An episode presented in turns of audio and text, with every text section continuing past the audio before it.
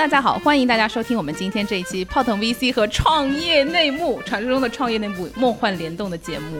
然后我是长得好看了不起的吃喝玩乐投资人默默，我是此次跟泡腾 VC 一起联名的有九千万点击量的宇宙级财经大播客 创业内幕的主理人 Lily。哇，欢迎 Lily！那我我是这个只有两百万播放量的泡腾 VC 的，喜欢幻想，今天梦想成真的 Ted。哎，那如果我们是头部播客，你在什么位置？脚步吧，腰部都已经谈不上了。对，我觉得臀部对不对？脚臀部部、或者是大腿。腿毛或者是脚毛，哎，太太粗俗了，要被逼掉了。对不对，差不多是这个量级。你是我们的差不多一百倍还不止，对吧？对，然后今天就是我们的追星现场，对我好激动啊！我现在已经这是我们差不多五百倍、四百五十倍的节目。这是高山仰止。哎，你们俩数学到底行不行？完了，面试都过完不了。，怪不得发了简历没回应，所以人家的规模做投资的嘛？你们俩，你们要不要跟你们公司合伙人聊一下？就财报都有问题读对，你的 memo 到底是不是自己写的？所以被 fire 掉了。这样，反正他们的播客播呃收听量是我们的多少倍，基金规模就是我们的多少倍，耐大家可以人寻味。自己再算一算，因为这两个都是变量。哎，不要塞塔布。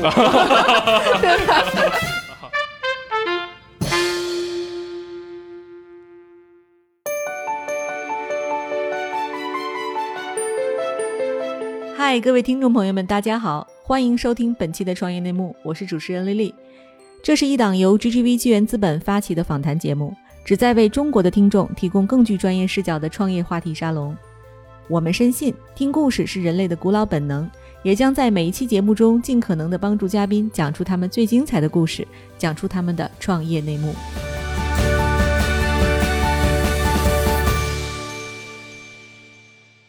呃，今天那个特别高兴能请丽丽来，丽丽是我们是之前就是因为很奇妙，但是现在不能展开的际遇加过微信你主，动加了我，对对对对，然后交流了一些非常关键的行业 insight，对不对？然后后来那个就是因为 GGB 最早有一个英文的播客，然后后来呢有一个中文的播客，但是中文播客就是在国内的各个音频平台做的非常非常好，是远远在我们做泡腾 VC 之前嘛，对不对？然后也算是我们当时，哎，我们一个参考的就是硅谷的很多就是知名的投责任他们的博客，另外一个其实真的就是以 GGV 的创业内幕为样板的，哎，对，说到这儿，我要补充一下，就当年 TED 来找我，然后他说，哎，我要跟你聊一下，就是创投圈的一些事情哈，然后来跟你请教一下。然后我还觉得，哎，这个小伙子值不值得挖一下？然后我们两个就各怀鬼胎的聊了半个小时在网上，然后聊完之后，他隔了不长时间，我就看出了一个跑的 VC 播客。我当时真的，我当时真的非常坦诚的跟你分享了播客运营的很多细节，想吸引你加入我们，结果你就做了一个竞品，对吧？有没有这事儿？哇，呃原来是这样的吗？呃哦，这个故事我们倒真的都不知道。那今天一定要我们组团来请教一下，一定要挖出更多的干货，好吗？不敢不敢不敢！我听说跟这个新锐的泡腾 VC 一起合作，我非常非常开心哈，因为总有人说我这个节目是中老年听友的最爱。哇，所以说这个就叫做大人有大量。我们这种小辈做出这么出格的事情，人家不仅不生气，还愿意跟我们一起梦幻等一下，联动。等一下，啊、不是我们，是你。对对对，是一个对对对，你好好再重新说一下。对，其实因为那个时候我们其实想，其实也有说想要不要做做视频或者音频嘛，但是其实我们其实很快就放弃了像创业内幕那样的那个方法，因为其实我们本身的投后和其实在行业的位置嘛，其实不足够请那么多那么棒的嘉宾。请你看，就 GV 最早请过雷军啊，去请过这个，就反正很多很多就是一线的你有没有听过我博客？不先说，不我我刚你不要打岔，你先把名字说出来。我紧张了，让我重新说一遍就。好好组织一下你的语言。我紧张了，我紧张，我紧张。杨致远、李开复、雷军，对吧？真的没说。刚刚我很紧张，是想说先说雷军，还是先说李开复，还是先杨致远？然后就把八八人没有说出来。所以你这样排序，你觉得没有问题吗？需要再改一下吗？今天就是我们要不要把孙 set 杰也 up 加上。还有吴恩达这么好的这些嘉宾，我们是很难请到嘛，所以我们其实就想有点想另辟蹊径，以比较年轻的投资人的这个角度，然后稍微把节目弄得好玩一点。我是真的挺喜欢听泡腾 VC 的，就是 VC 自己人讲这个讲行业呀或者讲什么的播客特别少。咱们口音快堆儿加起来都不到十个，这里边还包括一些山寨的，对吧？对，就是嗯、呃就是号称自己在讲的，实际上这哥们儿我打听了一下，可能全全全行业身边的一个人都不认识的，就是反正嗯、呃就是这样加起来，这个票友加专业的，咱们整个 VC 行业能有十个就不而且其实可能很多都是更新频次相对来说是比较低频，可能两三个月才播一次的。就我觉得大家能在一起一起联名，把这个市场在一起做做大，希望更多的人加入进来，就是来进入这个播客这个大赛道，向更多创业者传递正能量，传递一些创业的故事，其实是蛮好的。李敏呢，要不先简单介绍一下您在 G 呃 GGV 的这个工作的这个负责的范围？然后我是在 GGV 负责大中台的，然后呢，在此前呢，就是我是其实是在 GGV 负责 marketing，然后当时呢准备启动播客中文播客这个项目的时候，因为英文我已经试水了，非常成功，然后我们就开始复用这个呃想想要把英文播客这一套复用过来，但是我们英英文这边有一个得天独厚的优势，就是我们有同事豪，有 Hans，、嗯。Hans 是主持人，然后他来访谈创业者，就是您刚才提到那些大咖创业者都是他的朋友。然后，但我们在中文播客里呢，我们首先就没有 Hans 这样一个角色，因为我们中国的三位合伙人就是季勋、杰尼还有 Eric，他们三个人长期 base 在这边嘛，但是他们三位呢都没有那么多的时间在播客上去贡献。然后 marketing 这事儿又归我管，然后呢，我们又需要在公司找一个人足够八卦且足够能调动资源，然后想来想去说就由我来管理了。哎，其但实当时其实是一个小难题啊，因为其实这个事情如果是直接合伙人来推动的话，会非常容易。相对来说，不管是请嘉宾还是请 CEO，对不对？未必，哦，是这样？对，就是嗯 GGV 的中台能力非常强。我是 GGV 为数不多的见过所有被投企业 CEO 的人，应该是唯一一个。那你是见的最全的了。对全球的我都见过，对，就是那个在美国的，然后还有在这个东东南亚的，我都见过。那真的嗯很难，好多这个 global 的这个基金，虽然它有中国有有有硅谷各种分布，但其实其实业务是相对来说比较独立的。对对的。对，像合伙人就更多的是 cover 自己赛道里的 CEO 嘛，但是中台其实是要整个支持全球的。截止二零一九年年底，我是见过所有的 CEO，但是二零一九年之后，就是这个二零二零年开始，这个新冠疫情爆发，美国的很多公司我都没有见过了。啊然后因为去不了了嘛的那些，对，嗯。然后中国的呢，有的是在视频上见过，也没有面对面，嗯。啊，然后但是这个作为这个中台管理的这个负责人，就是基本上我跟 CEO 的关系是很紧密的，因为投资人投完，接下来就会过渡到我这里，我要给大家提供各种各样的投后服务。那基本上我做这个事儿就有一些先发优势，比如说我去跟他讲说，哎，我帮你招过一个人，你要不要上一下我的播客？哇，或者说我帮你这个解决了一些财务上的难题，你要不要上一下我的播客？啊、对，然后其实听起来是轻轻松松，但其实在冷冷启动的时候，估计也是有相当挑战的。对冷启动，我特别感谢我们的合伙人们，就是都是合伙人在帮我邀约啊、因为这个项目就是你看我们一开始录了几位，就像 Eric 帮我搞定了喜马拉雅的两位 CEO，他们是目前就是唯一一次在媒体上两个 CEO 同时出现，哦，真的吗？对。哦，他们以前是没有过的，就是都是分开来的，对，分开，然后或者是说，就像这样深深度的访谈，基本上是没有的。所以我也是这个非常有幸，请到 Eric 帮我请到了他们，季勋是帮我请到了像胡润呐啊然后呢，杰尼是帮我请到了大众点评的张涛，这重量级的嘉宾还是要请他们。然后像 Hans 帮我请到了小米的刘德，对就是这些人基本上是我们很难通过我的能力去 reach 到的，但是合伙人非常非常支持我们的工作吧。这简直就是我们可望不可及的嘉宾。对，要不哎这样吧，我们签个长约，然后每年从你这边 哎漏一些，我们聊过了再聊一遍。完全没问题，我们的 portfolio 都可以推过来呀、啊好好他们上过一次播客之后都特别有感觉。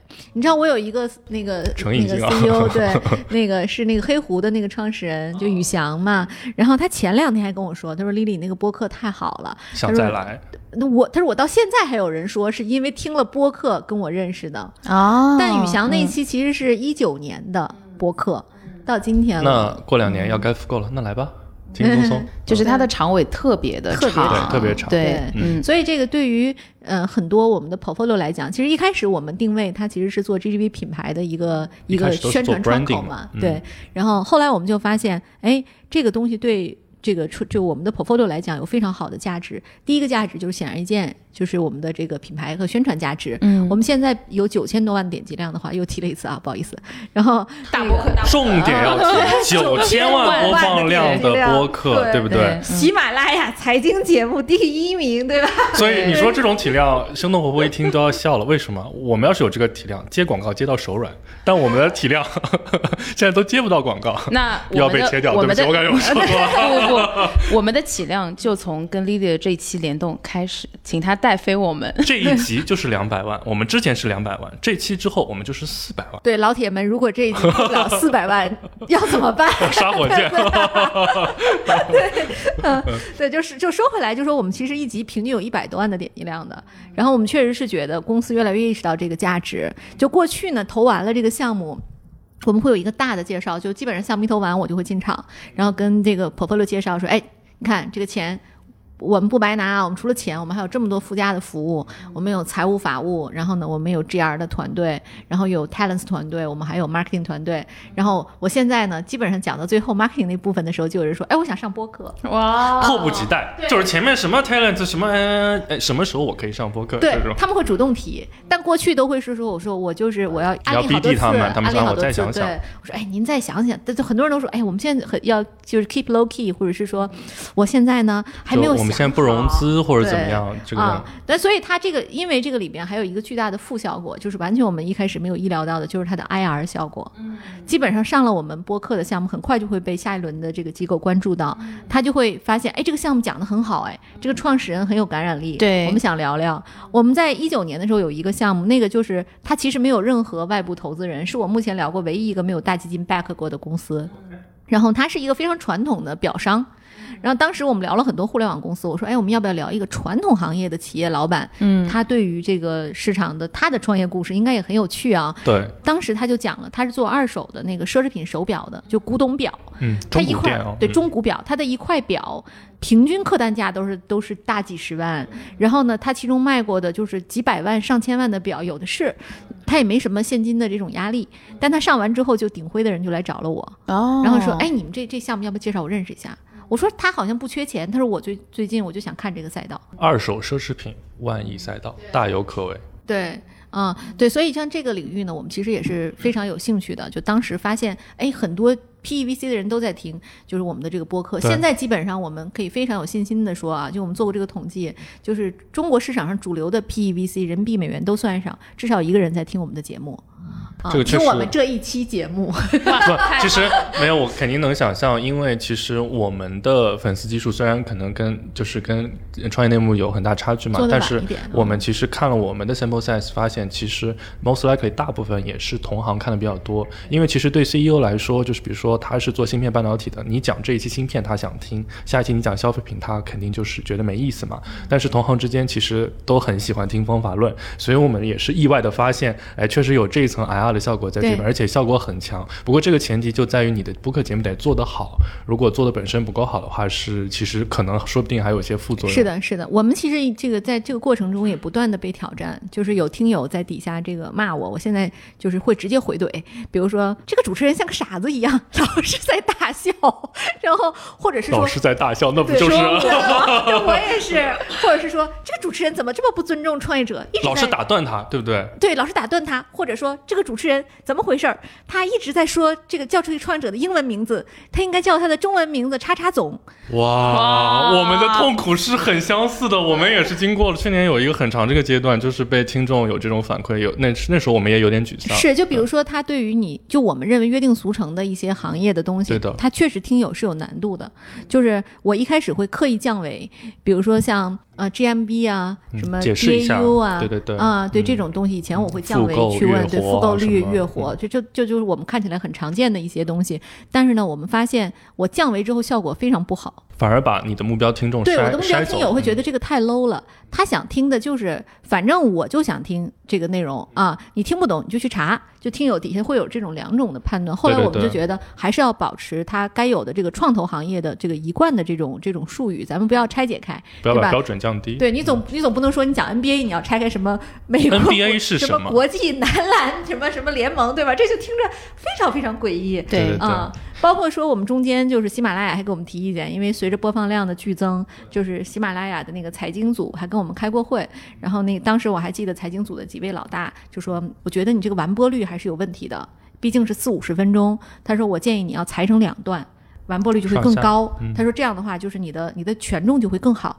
哎，我觉得这个非常有道理啊。然后我我当时就就想着要不要要不要拆开，然后我就在听友群里做了一些这个调研调研，结果发现。百分百反反对，就是从来没有这么一致。我们那个听友群每天都有掐架的，但那一次是百分百，大家说我们不要拆。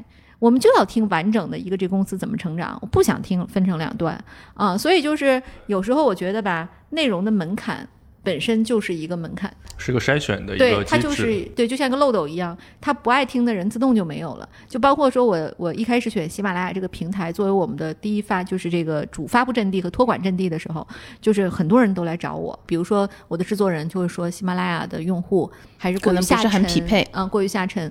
然后我，但是我坚定的认为，做产品第一要务其实是要让。在足够大的一个赛道上去跑，就它的池子要够大。这个用户池子里，比如说有这么大基数里，可能这个一个鱼塘里有一万条鱼，它只有百分之一是红鳟鱼，但是我这一万条鱼里捞出红鳟鱼，和你有这个十条鱼一条都没有红鳟鱼的概率，哪个更高，对吧？所以我们觉得还是说这个要池子足够大，比如说这池子大到有更多的这个这个鱼的时候，那 size 个要够大。对它其实就那个里边它沉淀下来的用户就会更高端。所以其实 Lily 这样讲，我感觉她虽然是这个 marketing 出身，但是呢又有很强的中后台的管理能力，而且还很有产品经理思维，这是超级复合型的这么一种可遇不可求。对对对，我觉得我们可能还要你们俩这是在 你们俩提前做了一个夸夸群，还是所有的所有的嘉宾、你们没有没有，都是就有？有些你觉得是夸，有些哎，啊后来又一拳就出来了。啊对对他因为他马上要打棉花拳了，被你是觉得截断。你们是不是跟所有的这个嘉宾都说，哎，我觉得真的是又有产品思维，又复合型人才，对吧？这听着很不像夸人。所以，所以就是，其实刚刚 Lydia 讲，因为我们的节目还是面向了，就是相对来说是可能比较对我们这个行业比较感兴趣的一些听众的嘛，对，所以我就替他们也问一个问题。好啊因为刚刚其实我们一直有提到说，Lily 本身是 GTV 这边的中后台的合伙人，对，然后所以 Lily 能不能给我们简单的介绍一下，就是基金里面的前中后台，然后他分别负责的角色大概会有一些什么不一样？这个可能也方便他们来理解一下为什么 Lily 做创业内幕做的这么好，然后理解一下为什么 GGV 在展开，对吧？投后服务的时候有那么多项，对对对。我们可能是市场上为数不多有中台的机构。就它首先呢，这个前台、中台、后台，这个跟阿里其实是有点像的，就是它前台、后台都非常好理解。前台就是那些投资团队嘛，业务部门对业务部门，然后后台呢就支持团队，但中台其实也跟阿里的中台有点像。其实我们就我们整个的架构很像 Supercell 那种架构，就是每一个人单兵作战都非常非常强。那像这种情况下呢，每一个人出去基本上都能代表一个公司的这种力度，那他其实就需要有一个强大的中台来整合这些信息和情报，让这个公司的效率最大化、成本最优化。比如说，呃，有一家公司投完了。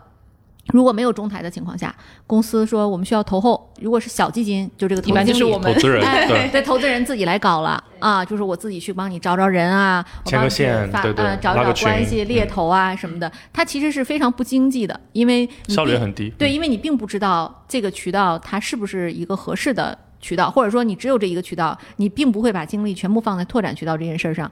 但对我们来讲呢，就我们的中台会有一个我们几大模块是非常完整的，比如说呃传统基金都会有的财务和法务，嗯我们都非常大的团队，我们财务和法务加起来有十多个人。就是可以帮公司从方方面面解决它所有财法方面全生命周期的需求。比如说，他已经公司成长到一定规模，他已经不想再放股的情况下，那是不是有股转债，有对对接的银行的绿色通道，对吧？然后我们可以帮他搞定更好的一些就是渠道来解决他现金的这个问题，又不稀释大家的股份。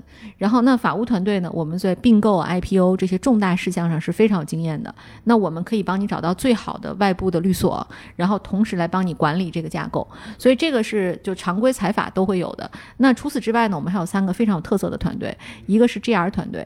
就我们的 GR 团队的两个同事呢，一个来自于就全部来自于政府的这个背景啊，然后都是级别还相对比较高的同事，然后呢，他们就可以帮我们的 portfolio 来预先判断一些风险，比如说像我们手里如果有跟像什么像目前今天遇到的一个挑战就是教育类的公司，是对吧？昨天也三幺五嘛，吧对？对，就教育类公司，它面临的这种像像课外培训班啊，或者是像像素质教育对政策型的这种风险，我们应该怎么去规避？像信创，信创到底是什么？信创对背后对应的商机是什么？对应的牌照要求是什么？这个里边都是需要政府去解读的。然后这就是一个大的赛道。那常规的服务呢，就是比如说我们的公司要迁址落地到一个新的区域，这个区域如何拿到政府最大程度的支持？我们有政策研究，然后我们可以帮你选址落地，对吧？这是一个大的 GR 的问题。还有一部分呢，就是我们的 talent 团队，一部分是帮创始人武装头脑。就是你这个项目投完，创始人发现他，我们投资人会给我们，就是他会反馈说，我觉得创始人呢招人不行 啊，他管人不行招人累啊招人管人，对，这是一部分。还有说创始人财务的基础不好，对他其实有各种各样的问题那我们、嗯。对就会我们会对这个人先做一个人人物画像和长短板的这么一个分析，分析完了之后，我们会把它有的放矢的放到我们的培训体系里。比如说像 GGV 比较有名的就是我们的这个跟清华五道口的一个这个 E EMBA 项目啊，就是它其实不是这个学位制的培训，但是呢，我们是跟清华一起拿到了最好的一些资源，然后同时我们辅以我们的一些企业家的老师，然后来武装这些被投企业的这个创始人他的知识体系吧，然后升级他们整个的这种就是 mindset。然后那从招人角度呢，我们最擅长的就是招 O level 的人。就是话说，O level 的人基本上在市场上是很难找的。他就是首先你得有足够好的猎头，然后其次是猎头得对你公司足够了解。我们的 in house 的人就是一方面是自己有猎头能力，因为本身这个团队就是武大出来的。然后第二呢，就是这个团队本身对于公司的需求，他能重新进行一个梳理，说你要的不是我既要又要且要，现在告诉你这个公司情况只能又要一个了。要一个应该是哪个？然后什么样的人适合你？然后比如说像我们最擅长的 CFO 吧，中国我们做过一个盘点啊，大概有两百五十个上下，就是 CFO，就是可以去做美港股上市的 CFO。就有上市经验或者有上市能力的对上市这种，能力的，就是他要能管理投行，又懂一些这个交易所的规则，特别是美国市场的，也就这么多。其实这个远远小于我的预期啊。然后这里边两百多个人里，有一百七八十个是我们面对面见过的。哇哦，我们对他的需求是很清楚的，就这些 CFO 谁有跳槽的打算，谁最近有动的打算。那当公司像今年我们有几个公司要上市，那从去年开始我就要帮他把 CFO 全部都 set up 好，就说这个 CFO 要给到你，赶紧要找人。我现在手里就告诉你，我有我有几个 CFO 是 ready 的，马上可以拿去用的。那你想，如果公司它现在已经启动上市，要找一个 CFO，没有半年到得了岗吗？那半年黄花菜都凉了，是吧？这真的是对这么一个小小的领域里面，真的是洞若观火了。就你基本都已经覆盖的很好。对我们起肯定是要帮他搞定最关键的人。那接下来就是我们准备，就是还有一部分人才就是 HR 的老大，对吧？什么 HR head，对那 CHRO，、嗯对这种人也很难找。就是通常他要他要能梳理组织，就是他对你的组织得构的。调整，嗯对你这个组织里面，比如说像 to C 的一家公司和 to B 的，比如说美菜和 Boss 直聘，它的组织必然是天壤之别，对吧？它因为它能力模型是不一样的嘛，所以我们要找到对应的人，就储备好，随时把人放进去啊。这个是我们人才这一块儿。然后呢，最后一块就是我曾经管理过的，就 marketing 这一块儿，这部分就是我们可能在市场上还有一点小小的名气，就我们内容做的比较好，九千万是小小名气吗九？千万点击量，而且最近，而且最近在那个 B 站上还有一个视频号也出来了，亮马桥小记。对我先打个招呼啊，如果我们有一天做视频的话，你千万不要怪我们啊，我们不是说没问题，没问题啊、就是我觉得大家都在做这个赛道，说明这个事儿对。是一个对的路径。对，而且就是我我就说，只有我们所有人都在做了，就是如果 VC 都有一个标配的这个产品了，那我们这个赛道才能蓬勃发展起来。不然的话，就是你闭门造车，连改进的空间都没有嘛。我是觉得很好的。我们在 B 站上那个账号是我们其实是就是我们叫内容三板斧的最后一板，就是我们的第一板斧是这个声音赛道。然后呢，第二板斧是我们的文字赛道，我们有投资笔记这个专栏，然后今年也会有出版社跟我们出版成书啊。然后呢，就是它主要是讲我们的一些投资逻辑啊，背后对市场的一些思考啊。然后最后一板斧是我们的视频赛道，在选视频的时候，其实我们当时有考虑过短视频和长视频，比如说。短视频就是去就去年过去两年非常火一两的分钟。快手和抖音，那个没有办法沉淀的，就是那种东西我，我觉得是没有就不适合我们 to B 的这种行业。讲不。清楚观点，时间太短了。对，就而且我们其实它这个最后也没有办法深入的去转化，你也没有办法去做用户精准的画像，所以我觉得这个这个形式我首先放弃了，因为我们有做深度内容的这个经验，就是我的直觉就是肯定要做中长视频。那年轻人又是我们很想捕捉的一个赛道嘛，所以我们当时就选了 B 站。然后在 B 站里，我们其实形式就是有两种，一种就是访谈类的。啊、然后但是我们觉得可能以后更多的会去做像呃那种解说类的，知识密集输出型的，，对对，大家现在看起来还挺喜欢看的，嗯啊，所以大亮马桥小记，对亮马桥小记，我们的一个 B 站号，嗯，然后我们另外呢，就是可能在 marketing 上最擅长的资源，就是我们是一家就出 global fund 嘛，就是我们是一个团队看全球，这个在全球范围里都比较少见。比如说像红杉，它会是红杉中国、红杉亚洲、红杉美国，大家是 separate LP 和 GP，然后我们其实是一个团队看。那其实对于这个相对于其他机构来讲，我们有个很大的优势，就是我们有海外的真正的海外触角。比如说我们在美国有四十多人的团队，在东南亚也有十几个人，将近二而且不十人的团队。只是硅谷，其实在全球的全球都有范围真的是布局很多。对嗯，然后我们有以色列的公司，然后我们还有像呃非洲的公司啊，然后东南亚就不用说了，两越南、印度、嗯印尼。然后我一九年的时候，就是有大段的时间是待在印度、印尼的，就是跟我们的创业者一起。所以在当地，如果你要出海，我们的公司。那你其实就直接可以找我们当地直接的渠道，我们已经都搭好了。然后呢，就市场这一块儿，比如说媒体先行，社群我们已经 ready 了。然后其次就是说当地的一些这个大的活动，我们可以马上帮你 set up 起来。然后另外就是当地的团队，我们这边可以跟上啊，起码我们现在都已经做好了。嗨，各位小伙伴，告诉你一件很重要的事情：创业内幕的听众群已经开通喽。在这里，你可以和我们直接沟通，也可以第一时间了解到 GGV 纪元资本线下活动的动态，近距离聆听投资人的独特见解，并且结交其他互联网圈子的小伙伴呢。入群，你只需要添加微信公众号 CYNMXZS，我再重复一遍，CYNMXZS，也就是创业内幕小助手的拼音首字母。并在好友请求中标注“创业内幕”。接下来，小助手会帮助你完成入群操作。我们期待你的加入。听完丽丽这么讲，我真觉得有两个感觉，我觉得还蛮深的。第一个呢，就是我觉得其实它虽然就是每一个赛道听起来就是又音频、视频内容很细很碎嘛，但其实他在每一个赛道做决策的时候，其实很像我们看某一个赛道投资的时候是有方法的。我其实觉得某种意义上是有方法是的举个例子，为什么要选 B 站，或者为什么要选喜马拉雅，是有很深的思考的，而且其实最终从结果来看，确实是很好的。是我觉得这就像我们投项目的时候，有的时候你就你瞎搞，对对对，你或者什么，其实还自己要有，即使记错了也可以纠正嘛。第二个，我真是觉得刚刚描述了这么多中台的服务里面，说起来很容易啊，其实我觉得执行感真的太太难了，因为很多流关键流程节点你是把控不了。就以招聘 C x O 为例啊，就是因为这个岗就是你又不在投后的公司里面，对不对？你也不知道猎头实际的进度，你也不知道这个被投他真实的需求也会不会变啊，或者是他们的 HR 部门行不行？哎，我得打断一下，我知道。所以这个工作还真不是就甩出去的，为什么这么重啊？就是我我这两天做了一个调研，很让我惊讶，就是我把这个就主流基建一线基金的人我都问了一圈啊，有内部 in house 招聘 portfolio 招聘的这种 talent 团队的，在中国不到二十个，大家很意外吧？有我们有吗？啊 对我们有是对就是这个我还真特别让我意外，就是很多机构里都没有，我甚至。觉得可能是少于二十个的，因为说实话，比如说有一两个只是简单人的配置，其实它起不到真正的那种效果，就真正成建制的是很少。对，还有的就是那个 HR 团队是做 HRDD 的，嗯，他是不做招聘的。对的，对的。然后呢，嗯做招聘的里边又分，比如说这里边又分像做技术、做产品、做什么的。那真正的能做技术产品招聘的人，也就我觉得可能有五六家基金就不错对了。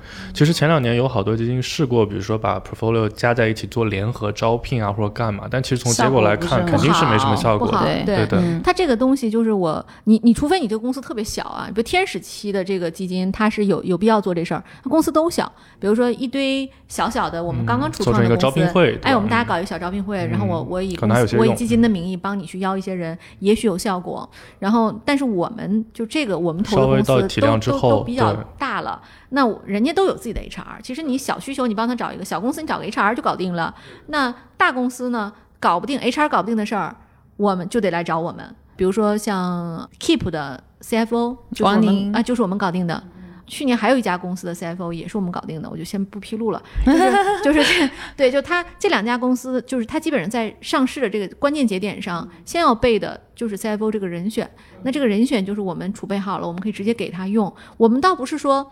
为了拿什么 credit 或者什么，就这公司他如果缺这个人，他就有有有生死之忧，它可能这个 IPO 的窗口一旦过去就。失败，或者是错过时间。对，所以这个是我们就是非常重要的一个布局啊。然后那从 marketing 角度讲呢，其实我们就更是这个逻辑了，就是 marketing 肯本肯定不是为了这个，就是说我们找项目服务的，大家都知道，不可能说通过你们二位也做播客嘛，就不可能说我录个播客就有人来找我，那那项目肯定都不咋靠谱。十年有一个吧，可能能投一个。是，就太难了，基本上没戏。但是这个里边更多的是解决一个认知的问题。也就是说，当这个公司他想要跟 GGB 合作，他起码说，哎，这公司我听过，就好像我我给你我说一家公司啊，叫卡特彼勒，对，那个这公司 Caterpillar，哎，对，就这个公司很多人都听过，嗯，但是呢，不知道他干啥的，对吧？或者是叫马氏，很多人都知道，都听过，但不知道干啥的。够了，嗯，你在跟他合作前，你知道他不是一个 nobody，这个事儿就已经有价值了，啊。然后，那你如果说这个，你你在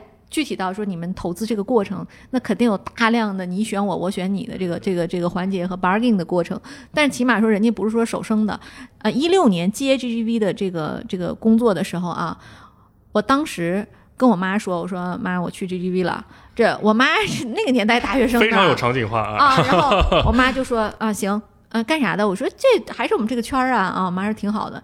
然后隔了一段时间，我妈就问我说，你们那个电影票还能买到吗？我说什么电影票啊？她说你不在电影院吗？你们是不是投电影院的？我才知道 GMC 啊 CGV 啊 CGV 就那个星美电影院，跟我们就差一个字母。我当时就觉得，我怎么 GGV 这么大的公司，你没听过吗？基金真的是不出圈，很严重。对，对呀、所以就是这个对对于就是我们做，尤其像做这种他第一个拿钱的，就是他你要想拿到你成为他第一个影响他占领他心智的创业者，比如他是个大厂的程序员，他不关注创投，他就说哎最近我这有一个非常好的 idea，我想拿钱，找谁呢？对，原来可能找徐小平老师，哎，哎对他脑子里可能有嘣嘣嘣嘣有几个人，名字，嗯嗯，这个名字我希望有一个是你在要在这个名字里面。哎，我真觉得丽丽老师是属于，就是我们一般跟嘉宾都要提提前给他打个招呼，叫什么呢？就是我们两个属于抢话型主播，就是他一定要跟我们抢话。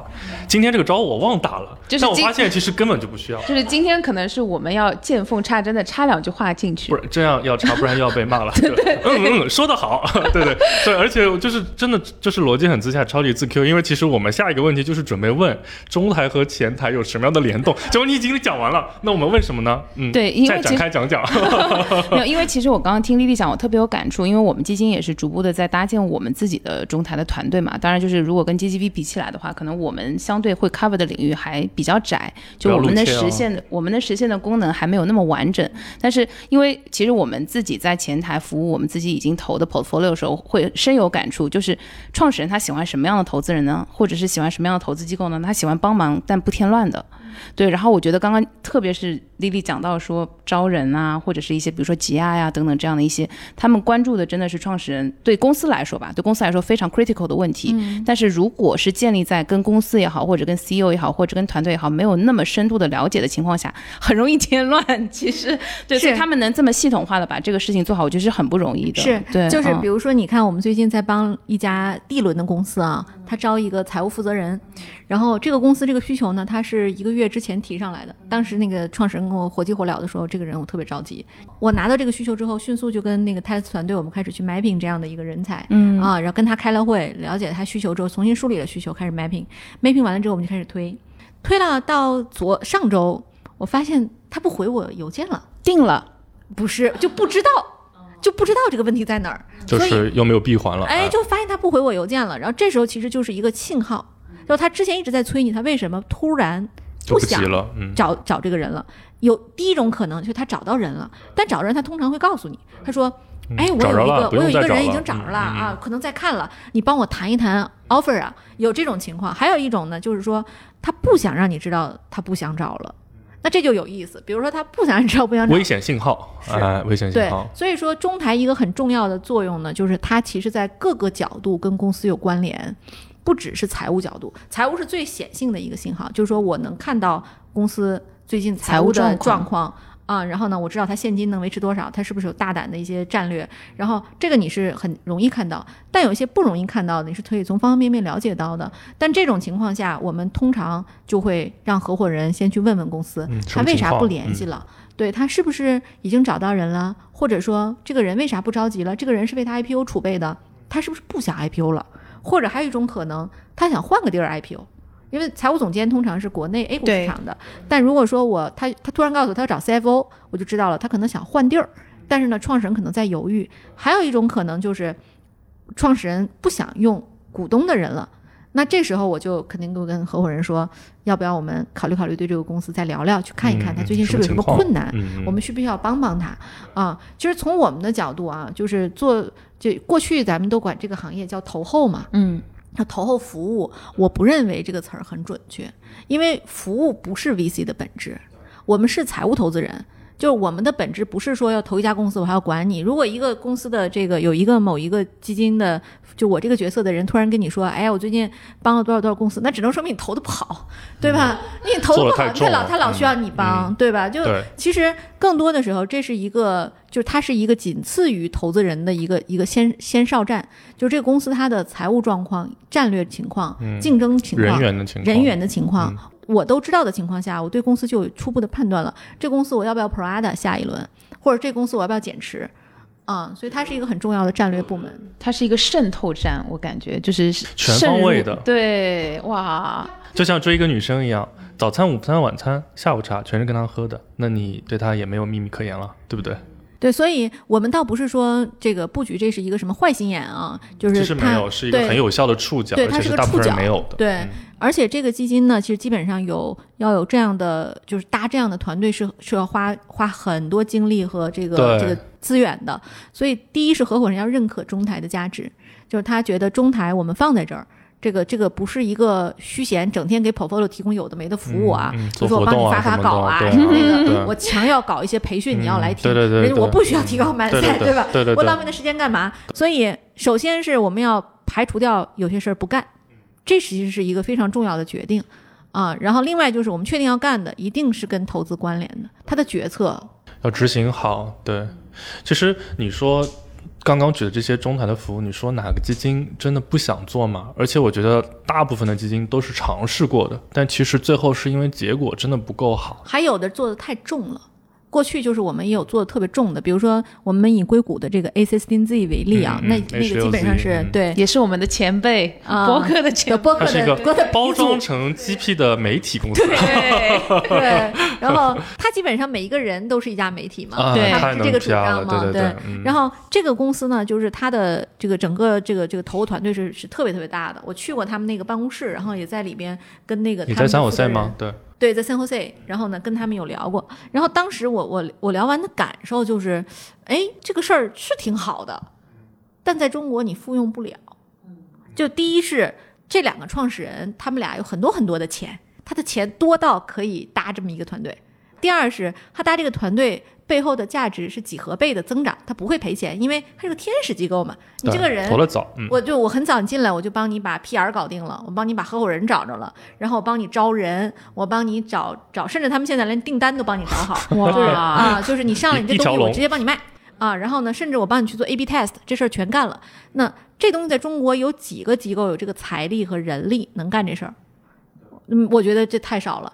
然后呢，很多一开始就是有有的这个机构就会说，我们也想做这样，照猫画虎也画一个，最后就发现结论都是 spin off 出去了。对，没为啥养不动对，养不动，太太多多人了嗯。就是因为基金的本质是赚钱，给 LP 最大化的把它的资产最大化、最优化。那你现在你 LP 说你放这么多人在这儿搞招聘，那你还不如 spin off 出去搞招聘呢。就是最后就变成了我要么向 L 要向 portfolio 收钱，要不然我就出去这个 spin off 出去单独。啊、一方面给我服务，也给别人服务，反正我团队已经够强了。这个路径呢，我不是说这个路径不对，但不是我们的路。就因为中间它那条线很难把握，就在哪里呢？因为说实话，基金的做的越重的投后服务，因为它一定要产生价值，产生了价值，最后它收钱一定要从投后收来。但是因为你投了它，先然就有一层利益在里面，所以他付给你钱，到底是因为你投过它，还是因为你付出的这个服务到底是有价值？就这这其实很难。是我我听说过有一个基金的工号，就向他 portfolio 收钱是五万到二十万。哇，开始爆料吗？那我也听说过，那我也听说过有些哎，想想我们能我们开始吗？嗯，我们毕竟行业地位不如你，我感觉开始爆我我有就感觉。啥地位？我肯定被人 diss 死了。对，那我那我也听说过有些基金什么做工商变更什么什么还要收一笔费用，我的妈呀！啊，对嗯哎我的天呀，对对对，可能是新加坡的一家基金，我不也不是特别熟悉。哎 不是 GDP 啊，这说清楚。对啊，马来西亚的，马来西亚的。因为因为其实我呃我刚刚听丽讲，我又很有感触，就是因为对于我们，我们其实投 venture 阶段会比较多嘛，大多数的我们 cover 的创业者，包括其实刚刚丽丽举例，像那个 Keep 的王宁啊什么，他们可能很年轻，对大多数人其实都是第一次创业，或者是第一次走到这个阶段，或者是怎么样？对对对，嗯然后所以在很多就是中台能够支持到他们的部分，他们是完全没有任何经验的。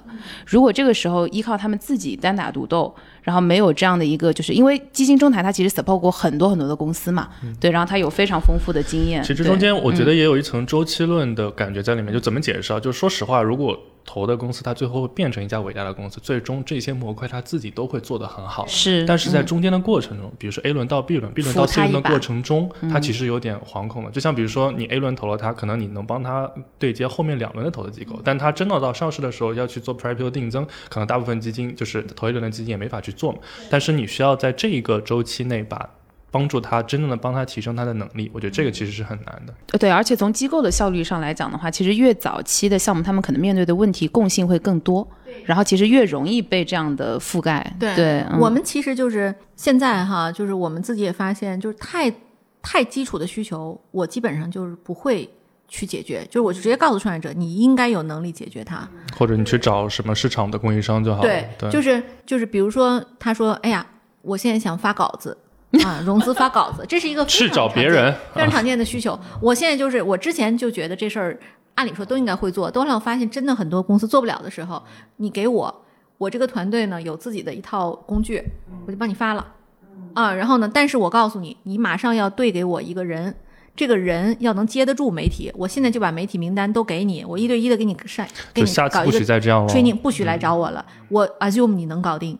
通常我们投的创业者基本不会来找我第二次，他就是能搞定，因为这事儿都搞不定，那他就不能创业。下次也不好意思来找你了，只能再换一个另外一个投资方。哎，你来帮我再花一点搞。他们就当然，因为这个市场上现在搞这个什么资源的也多，我自己也知道，有的你的股东里我看一下啊，我觉得他比较擅长，找他就行。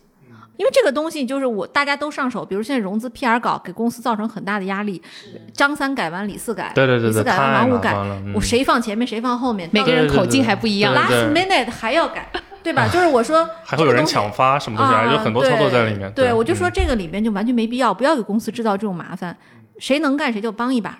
然后我还见过，就是我们跟有一家机构的投后的那个那个 PR 负责人在一个群里，然后那个公司就说我们想找三十六氪做一个首发，然后我还没说话，然后那个那个 PR 负责人说我能搞定。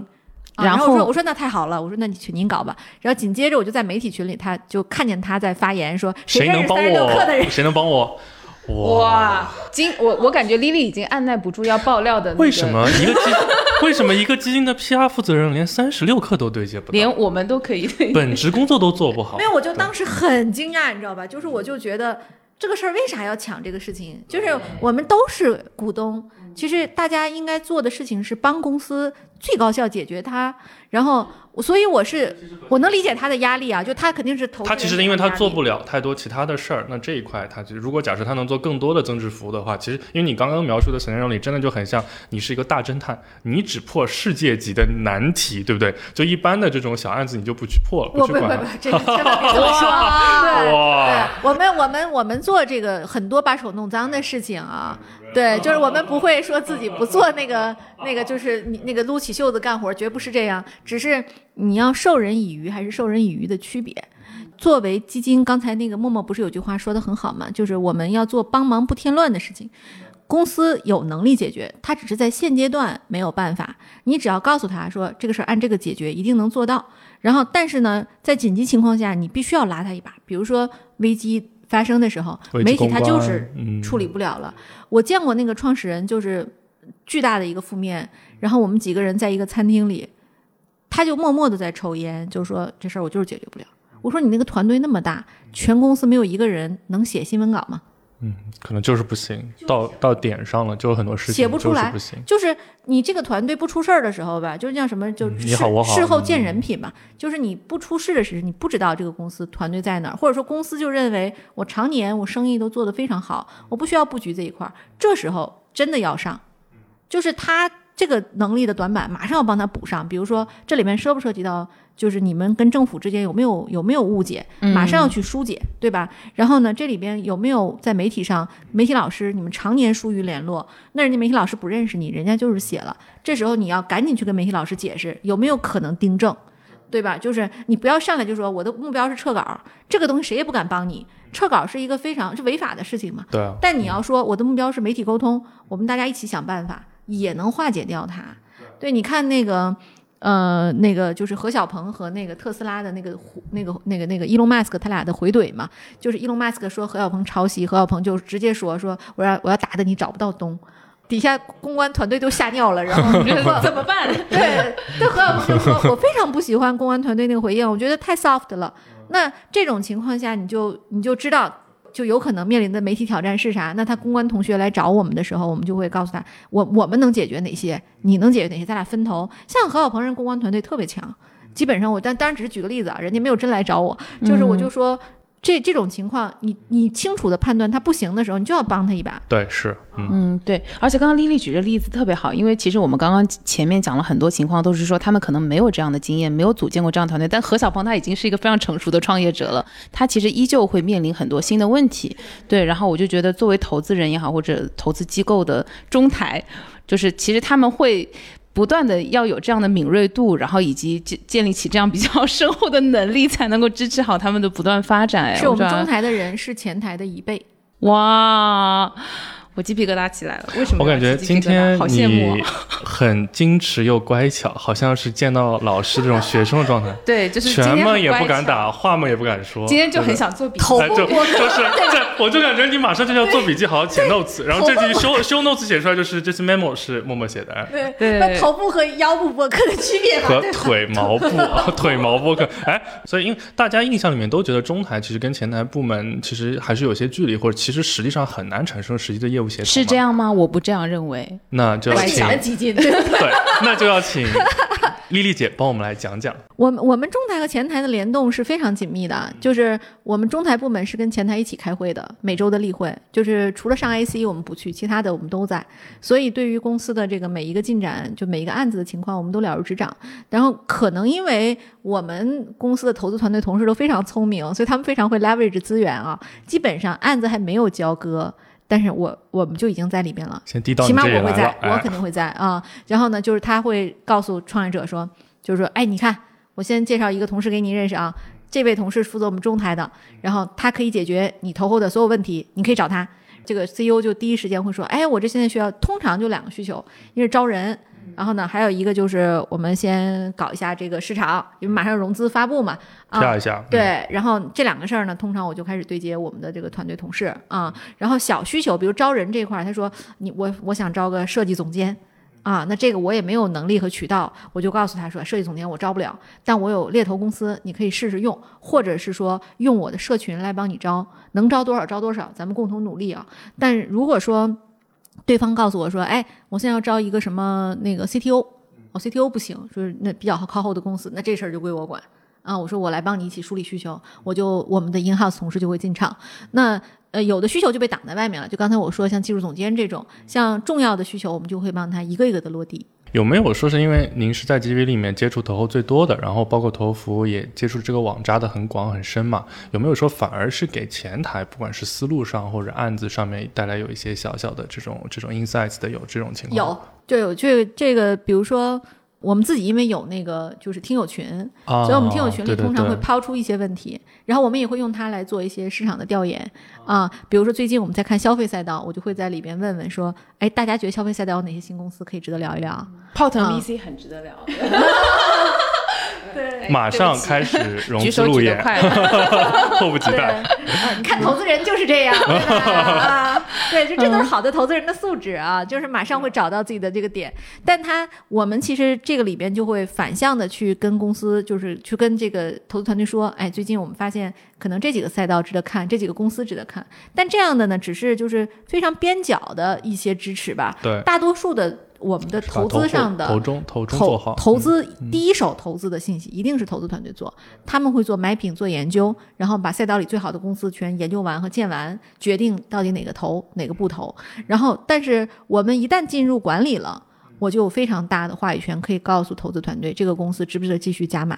对它的投后到底是在怎么一个情况？是的，对对是的，嗯，对，他的公司实际情况可能跟我们想的不一样，公司可能比我们预计的还要好啊，因为他最近已经有三个面试的人回来告诉我，一定要加入这家公司嗯，啊。哇，这其实很就是一个强的一个信号，对对嗯对对嗯啊、或者是说这公司走了三个合伙人，三个技术的这个高管 C 叉 O 走俩，那这个里边我就一个一个的聊一下这 C 叉 O，他们就会告诉我公司的这个问题，那我也会及时的给投资团队以反馈，我们要不要就是把老股卖掉？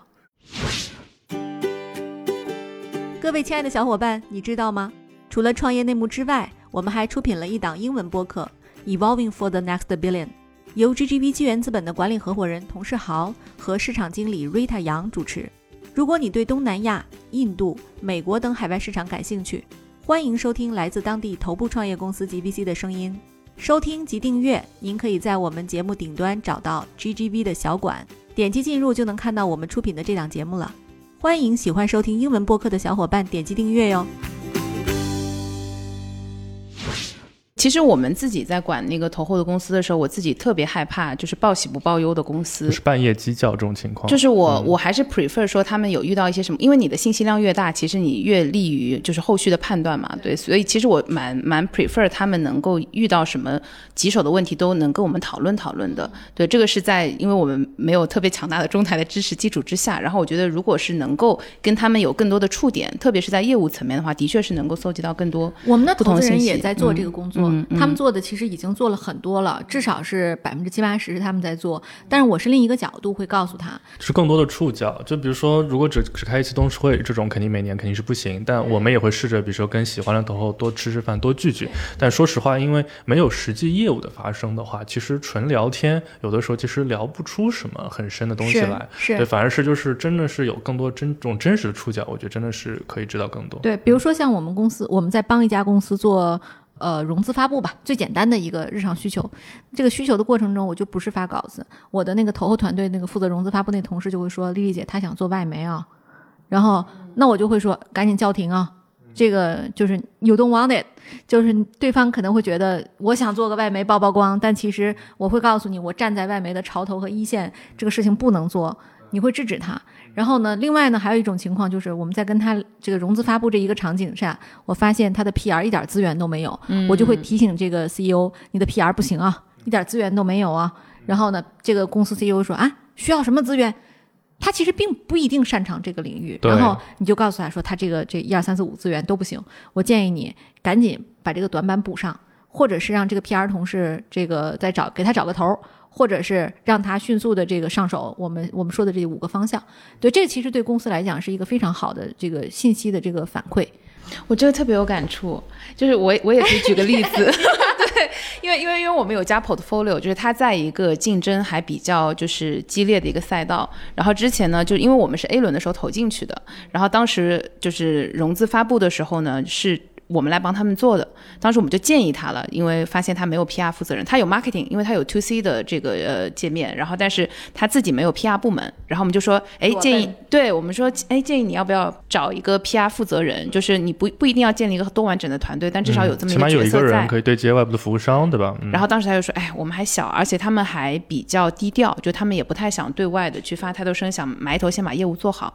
结果就发现，的确就是在后续的发展中，别人搞他的时候，呃一个是别人可能会搞他，然后另外一个是说，就是其实他 always 在投资人这一端的声量就比别人要低是头。弱的，嗯实际业务是很 OK，但是投资人对他的这个认知，啊，对对对，就会了解对真的太有感触了。对，就嗯是他你会发现他这块儿的时候，有的时候他会听你的，然后他说我我会我会马上布一个人，我说他就是不听，那不听呢，你就要让他上这一课了。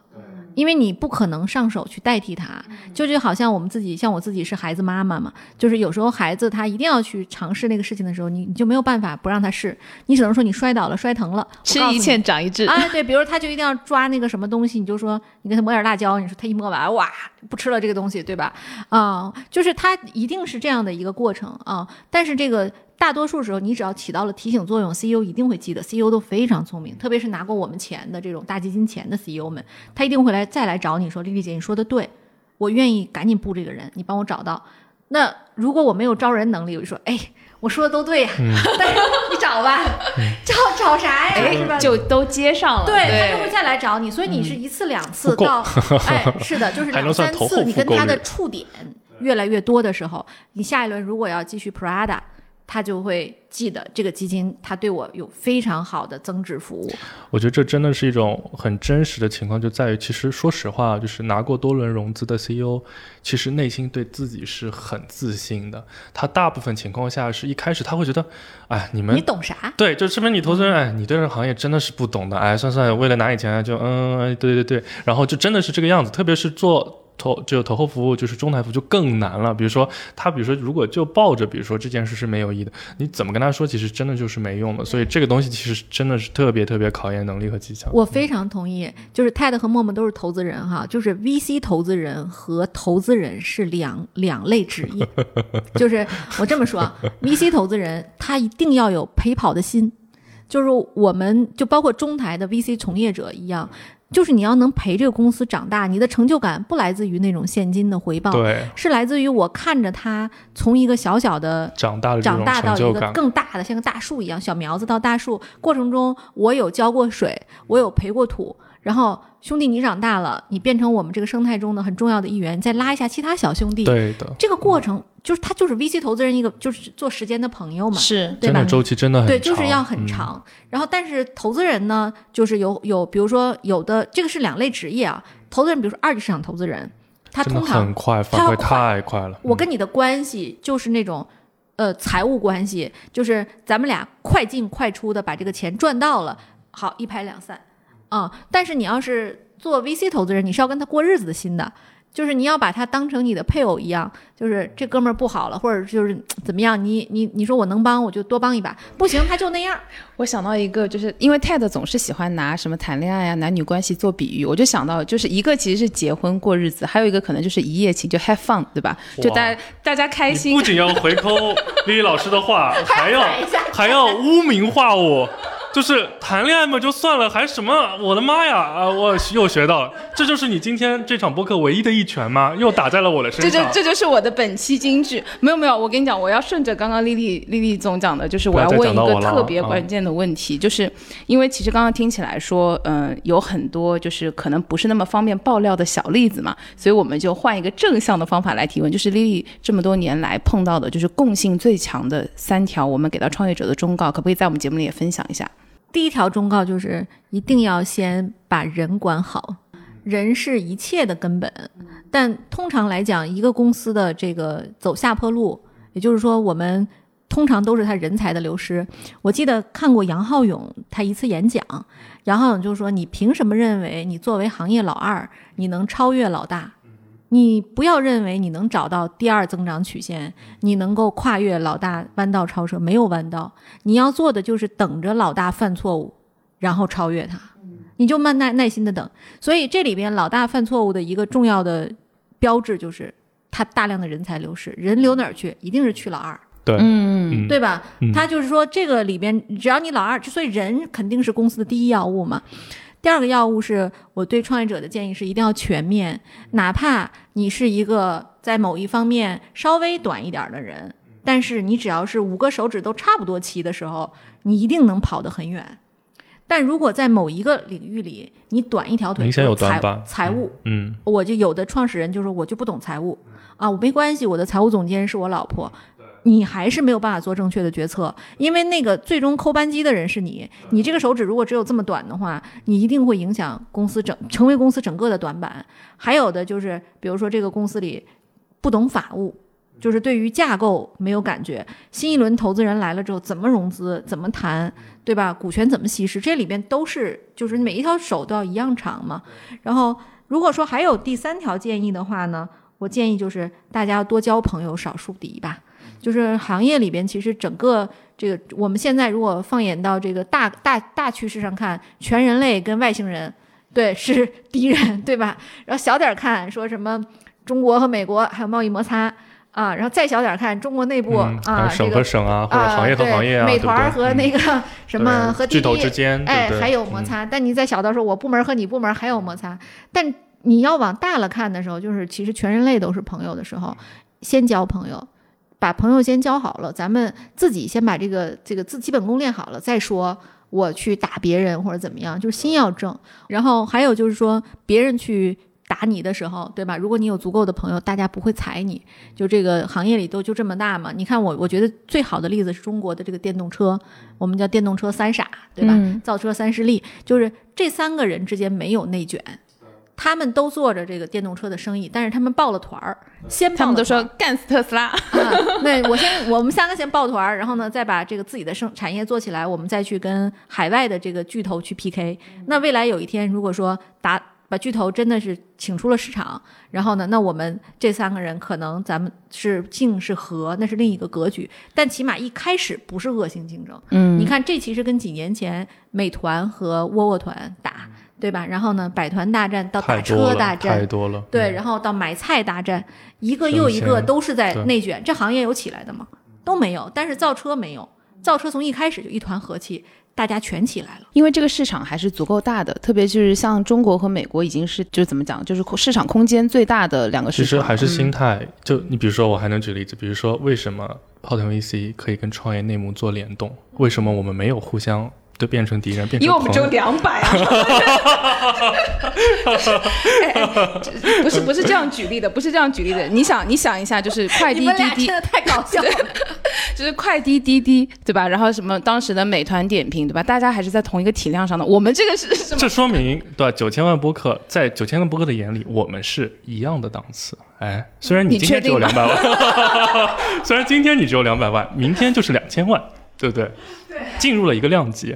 咱这行业一共才多大，是吧？远谈不到竞争啊。嗯对而且我我是觉得整个播客生态一共才多大，是吧？啊、所以所以总结一下，刚刚就是第一个呢，就是要把朋友就朋友做的多多的，敌人少少的，然后呢，尽量 CEO 呢不能有特别明显的短板。还有第三个是一定要管好人。其人管好人实第一个最重要的是管好人。我觉得管好人跟那个 CEO 的短板都就是。都其实这两个是有关联的，对因为我们没有见过真的是把每一件事情都做得特别完美的 CEO，他通常每个事情都要懂一点，然后但是呢，他要知人善用，他要在每个位置去补比自己更牛一点的人，但他的认知不能跟那人差太多。如果说你赛道选错了，行业选错都不重要，只要你的这个人对，这帮兄弟跟着你，你还能起来。你看再难的事情，哈罗，太典型了，是吧？就哈罗的整个团队拼多多也两是，次创业，其实真的很多。对，对他嗯失败，但不要紧，这帮兄弟们还能再起来，因为他已经磨合出来了，他只是差一个机会而已，机会总是有的。但如果团队不 ready，机会在你面前你也抓不住。所以那个风口上猪都能起来，那个那个猪早晚也得掉下来。但风口上的飞机永远没事儿。所以请九千万的播客给我们判断一下，我们现在这个两百万的是不是在风口上？我们典型问题嘛，就是我们两百万还要互相打来打去，人家九千万都愿意跟两百万合作的，我们两百万互相大概我们各一人一百万还要打来打去，所以就是起不来量嘛，这是很明显，人家都是想说给我们听的，一眼就看出我们的问题，你啥叫问人家，你说 我记得我们一开始跟徐涛的那个硅谷早知道做过第一期联名，我战战兢兢的，你知道吧？我还在那个群里有人说，哎，你们要不要跟硅谷早知道做一期联名啊？我就找了徐涛，徐涛说好啊，然后我说，哎呀，你是头部播客，我是这个腰部的，咱俩好像不是一量级。徐涛说没关系，说我们还是还是这个都是一所个以今天我们坐在这里，还是因为徐老师报上了大汤手有余香，对不对？哇哇，回回扣了，那以后你好一点，我也好一点，好吧？我们都好一点那那我今天要提出我们的致命一击。啊，请。对对，就是问一下丽丽，就是除了我你们俩什么时候生孩子是吗？什么东西啊！我的妈呀！啊，这个不够致命对吗？对啊你们俩不是不是 CP 吗？不是不是啊不是不是不是 CP 哎 我们没有没有我们连貌没有吵过吗？没有，我们连貌合神离都算不上。我们现在很明显，我们的粉丝都是踩一捧一，然后哦而且我们是貌离神离。所以你们是你们都是伪粉，对不对？没有团粉。对我呃是这样的，就是他有一些假粉，就是他的假粉都是我的真粉。剪掉，快打拳！对对对对对。哎，好有那种 CP 感呢！你们要不要吵一吵？那怎么办？只有靠九千万的帮我们炒一下。我们因为最早看一个赛道嘛，但是看着看着就是男生就往那个后端供应链 B to B 去了，然后女生就往前面品牌了对，我。还坚守在这个、对 to C 的界面上。哦 OK，都是很好的赛道，对，更有 CP 感了，感觉对吧？对对，对就是做好支撑，对吧？嗯，对，你看，你看，你们俩还想给我致命一击，对不对？击倒。好好，对对对。你击都没击出去，你都把问题就这个等一下，箭都丢在地上了。，啊你还要爸 爸，好好好好，今这是今天升华我们本期节目的最重要的一个问问题对对对，就是其实可以请丽丽给我们推荐一下平时他自己比较关注的一些博客，或者经常收听一些博客。什么谐星聊天会算不算？啊，那确实，这个是那种真的很好玩。不过我最近还有一个博客，真的一直在听东亚观察局，哦，那个深度很深，嗯特别好，对对对嗯。对，而且那三个就是素人，但是呢，他们三个人真的很有三个人的 CP 感。然后那个这个他们讲的话题都是我特别爱听的，呃，就是东亚那些事儿嘛，离你很近，但是你非常不了解的两个国家，对对对对对嗯，对，还有那个徐涛老师的那个。呃，就是以前他做那个《硅谷早知道》，我还在听，嗯还有声东击西这对，声东击西，对对对那忽左忽右我也在听，我一定要给陈彦良站一下台。陈彦良，请你付一下广告费，我给又给你站台了，对吧？谢谢我们的友商 JustPod，给给出了十五万一期的赞助费。哎，就是今天价格已经报在这里。如果这句话被剪掉，就证明他没付钱，那 就是无广告版的。到时候记得也谢谢他一份，对他听完就懂了。到时候付款账号那个达达到时候付一下啊。对，好，对，by by the way，就是 创业内幕，因为是 GGV 出品的，所以我们不能收钱。那个没事，我们能，我们没有利益冲突。好吧，那我们就作为我们这个梦幻联动的一期，我我觉得我丽丽应该还会再继续跟我们联动的，因为我觉得今天有很多话题我们都没有具体的展开，能不能能改正，毕竟人家三条建议也给到你了。不就是看我们能不能早日的为啥你要让女生改正？你政治很不正确，对对吧？对对呀，对这这种这种打钱的感觉就一定要常来，就是我们这是一个拳击节目，以后就从喜马拉雅从播客那栏离掉，反正也没有量了。对我们是格斗体育类的，体育类、对对体育类、竞技类。对对，那反正我年纪比你们大，我开黄段子你们也接得住，对吧？就是我们我们这个节目什么时候能站上一千万的这个门槛，我觉得我们就可以看丽丽了，对，嗯，对我们两百万就在这边也不动了，对，嗯，好吧，对，哎，也你们俩真的好没有创业者精神，为什么一千万门槛要看头后的，对吧？哎呀哎呀呀，又就被打死，又被打回来，啊，你你你打一拳，打一拳，打不出去吗？打不出去了，打不出去了，就只能这样匆匆的拜拜了，只能是拜拜拜拜拜拜。我们以后三个可以。做一个什么 VC 谐星会，对不对谐星聊天会，我觉得可以我真觉得可以，感觉很好，嗯对不对？下可以做两次直播，一起玩一玩，挺好玩的。对，这就是对我们的呃 VC 谐星聊天会第一期了。对，呃，又称呃叫什么 A 机 K 器？A 呃 A K A GGV Office 访谈，哇，这好 low 啊！真的不想要这个名字。哦，他是会议室访谈。他是我们的起名鬼才，但不知道为什么现在很紧张，就是嗯很紧张，面对丽丽很紧张，一定要回去想一个好的名字。好好呀，那今天超级感谢丽丽给我们听过节目的小伙伴们送出五件 GGV 文化衫，非常有内涵的，也欢迎收到的。那还是默默从评论里挑一挑，好不好？对，你们一定要积极评论，我觉得丽丽也会到我们的评论区来翻牌子的。对，能不能这次要不就丽丽来翻牌子，好啊，对是小宇宙吗？都可以。对嗯小宇宙吧，小宇宙，对对对对对。然啊后我跟 Kiss 说一下，咱们要推推，对不对？哇 对，自带流量，就是发现我们短板太多，流氓的没没，这个也没那个没，所以带着什么都都过来了。知道两百万和九千万的差距在哪里吗？知道大基金中弹和一般基金知道头和腿毛的区别吗？或者重如头部，或者轻如腿毛，哎，就是这样。好吧，好吧，太油腻了，啊，好，好，呃，大家好，拜拜拜拜拜拜，就这样吧，就这样吧，拜拜拜拜拜拜拜拜拜拜。